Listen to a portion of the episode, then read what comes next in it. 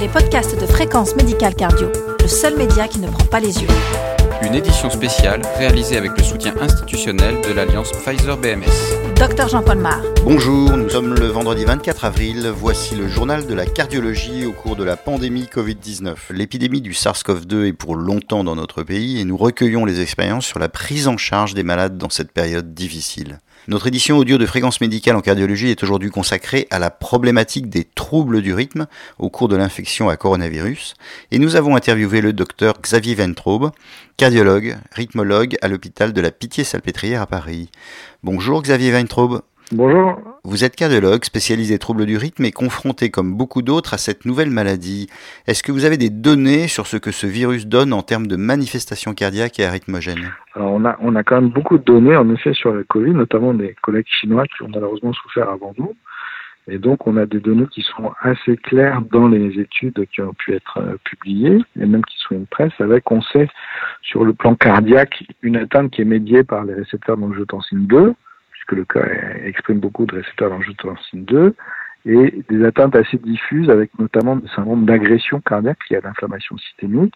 Et aussi, dans les études, on voit un certain nombre d'arythmies. Alors, en tant que rythmologue, on est toujours très intéressé par cette section qui intéresse un peu moins les collègues parfois, mais on est un peu déçu parce que, notamment l'étude chinoise qui prévaut, on n'a pas exactement le type d'arythmie. On sait qu'il y a à peu près 16% d'arythmie tout venant, que les patients les plus graves qui vont en réanimation ont jusqu'à 44% d'arythmie, ceux qui ne sont pas hospitalisés en réanimation un petit peu moins avec 9%, mais elles ne sont pas typées. Une autre étude laisse entendre qu'il y a jusqu'à un petit peu moins de 10% de troubles du ventriculaire, mais là aussi, on ne sait pas exactement quelle est la nature. Ce sont juste des extrasystoles, des TVNS ou des tachycardies ventriculaires.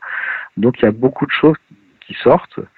Et euh, on attend aussi de voir venir un petit peu les papiers un petit peu plus précis pour essayer d'aider nos collègues à mieux prendre en charge ces patients. On a beaucoup parlé de myocardite au départ, en particulier l'ACC qui avait mis cela en avant. S'agit-il d'une vraie myocardite et est-elle associée à des troubles du rythme particuliers? Alors on sait qu'il y a des myocardites qui sont décrits à beaucoup de case reports avec, euh, on a l'impression sur ces myocardites, pas trop de troubles du rythme quand même sur les quelques cas qui ont pu être rapportés.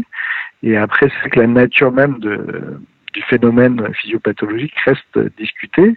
Alors on parle de myocardite, néanmoins sur les quelques cas d'anatomopathologie qui ont pu être euh, étudiés, on a l'impression que ce sont surtout des lésions microvasculaires avec assez peu d'infiltrats lymphocytaires comme on l'a généralement sur les myocardites. Alors sans savoir si c'est des formes débutantes ou non, mais c'est vrai que l'impression anatomopathologique n'est pas tout à fait en faveur d'une myocardite telle qu'on l'entend d'origine virale, mais plutôt d'un phénomène d'inflammation qui va atteindre euh, le cœur et donner un tableau de dysfonction cardiaque aiguë avec parfois des chocs chélogéniques euh, réfractaires. Est-ce que l'on a des données chronologiques sur la co-occurrence de ces myocardiques avec le virage inflammatoire? On n'a pas vraiment de données euh, chronologiques de ce type-là parce que c'est vrai que souvent c'est un mode de révélation de la maladie et donc on n'a pas on n'a pas vraiment de comment dire de timing de chronologie vis-à-vis de l'atteinte pulmonaire de savoir si c'est concomitant ou si c'est secondaire, puisqu'il y a aussi probablement l'hypoxie qui rentre en ligne de compte sur les atteintes de la microcirculation cardiaque. Mais on n'a pas, pas cette teneur. Alors les malades hospitalisés sont parfois dans des états assez précaires. Est-ce que vous avez des données permettant de donner la cause principale des troubles du rythme dans ce cas?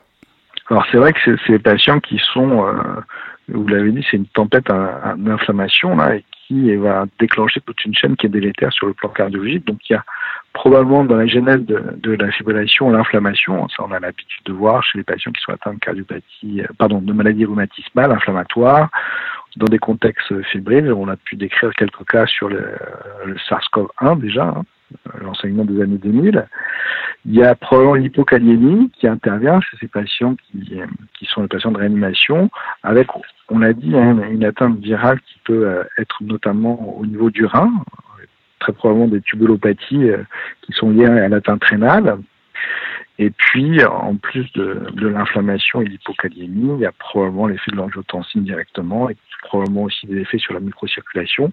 Au niveau des oreillettes, on a parlé de la myocardite qui parlait plutôt de la dysfonction ventriculaire gauche, mais il peut y avoir la même chose au niveau de l'oreillette qui va être là aussi promouvoir euh, de l'arythmie. Alors, en effet, pour prévenir ça, il faut essayer d'améliorer l'état d'oxygénation, il faut monitorer euh, le potassium. Alors on n'a pas parlé du platinum, mais il faut aussi s'assurer que les patients ont un niveau de magnésium qui est correct, donc peut-être recharger aussi en magnésium ces patients. de manière à essayer de les mettre dans les moins pires conditions que celles que le virus doit induire.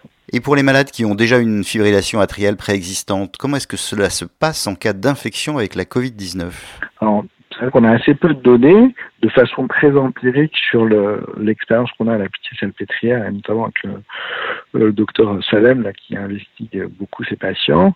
On a l'impression qu'il y a quand même beaucoup de patients qui sont en arythmie. Alors, on ne sait pas exactement si une arythmie qui était connue ou non, parce que ce sont des patients qui sont quand même à risque de faire de l'arythmie et probablement là-dessus le, le virus va démasquer une situation qui était vacante ou aggraver les choses. Mais on n'a pas de données très précises sur euh, l'histoire de la maladie, de la situation au cours de, de cette pandémie euh, mondiale de Covid-19. Est-ce que l'on peut faire des recommandations sur le traitement anticoagulant de ces malades infectés avec troubles d'urine? Alors actuellement, on peut en effet recommander de façon assez systématique, dès qu'on voit qu'il y a une indication ou dès qu'on voit un patient en arythmie, lui proposer de mettre les anticoagulants. Euh, à ma connaissance, il n'y a pas euh, de recommandation dans ce contexte-là qui prévalent entre les héparines de bas poids ou euh, les anticoagulants gros, pardon, sachant que si on fait attention un petit peu aux interactions médicamenteuses, et c'est important dans ce contexte, il peut y avoir des interactions entre les AOD et les antirétroviraux qui peuvent être proposés aux patients. Donc il faut être assez vigilant et peut-être la meilleure des solutions, c'est d'être assez classique et d'opter pour les anticoagulants par épargne de bas poids chez les patients hospitalisés, voire les patients en ville sachant, et je pense que ça vous avez déjà abordé la thématique, qu'il y a chez les patients un risque thromboembolique majeur, donc il ne faut pas hésiter à les anticoaguler. Quelles recommandations pour les malades en ville qui sont sous AOD pour une fibrillation atriale classique? Ben, Dans ce cas-là, on peut penser qu'ils sont protégés sur le plan thromboembolique et il n'y a pas vraiment d'indication, à mon sens, à changer euh, la thérapie qui a été introduite au préalable. À ce stade de l'épidémie, quel est votre message pour vos confrères? Ben, Le message, c'est qu'il ne faut pas négliger les choses il faut voir que souvent c'est un marqueur d'inflammation systémique et donc il faut se méfier de l'atteinte cardiaque qui peut être euh, le révélateur par l'arythmie, que ce soit de la fibrillation, des extracytoles. On a vu qu'il y a différents papiers qui sont qui taillent pas beaucoup les choses, mais qui lèvent quand même la suspicion. Et puis aussi, euh, je crois que vous l'avez bien souligné, c'est de, de, proposer l'anticoagulation assez largement chez ces patients-là, de par le risque euh, accru euh, thromboembolique. Merci Xavier Van Traub. Je vous en prie. Cette édition audio de Fréquence médicale en cardiologie, entièrement réalisée dans les conditions du confinement, est terminée. Vous retrouverez toutes les informations de la Covid-19 sur le site de Fréquence médicale. On se retrouve la semaine prochaine. En attendant, portez-vous bien.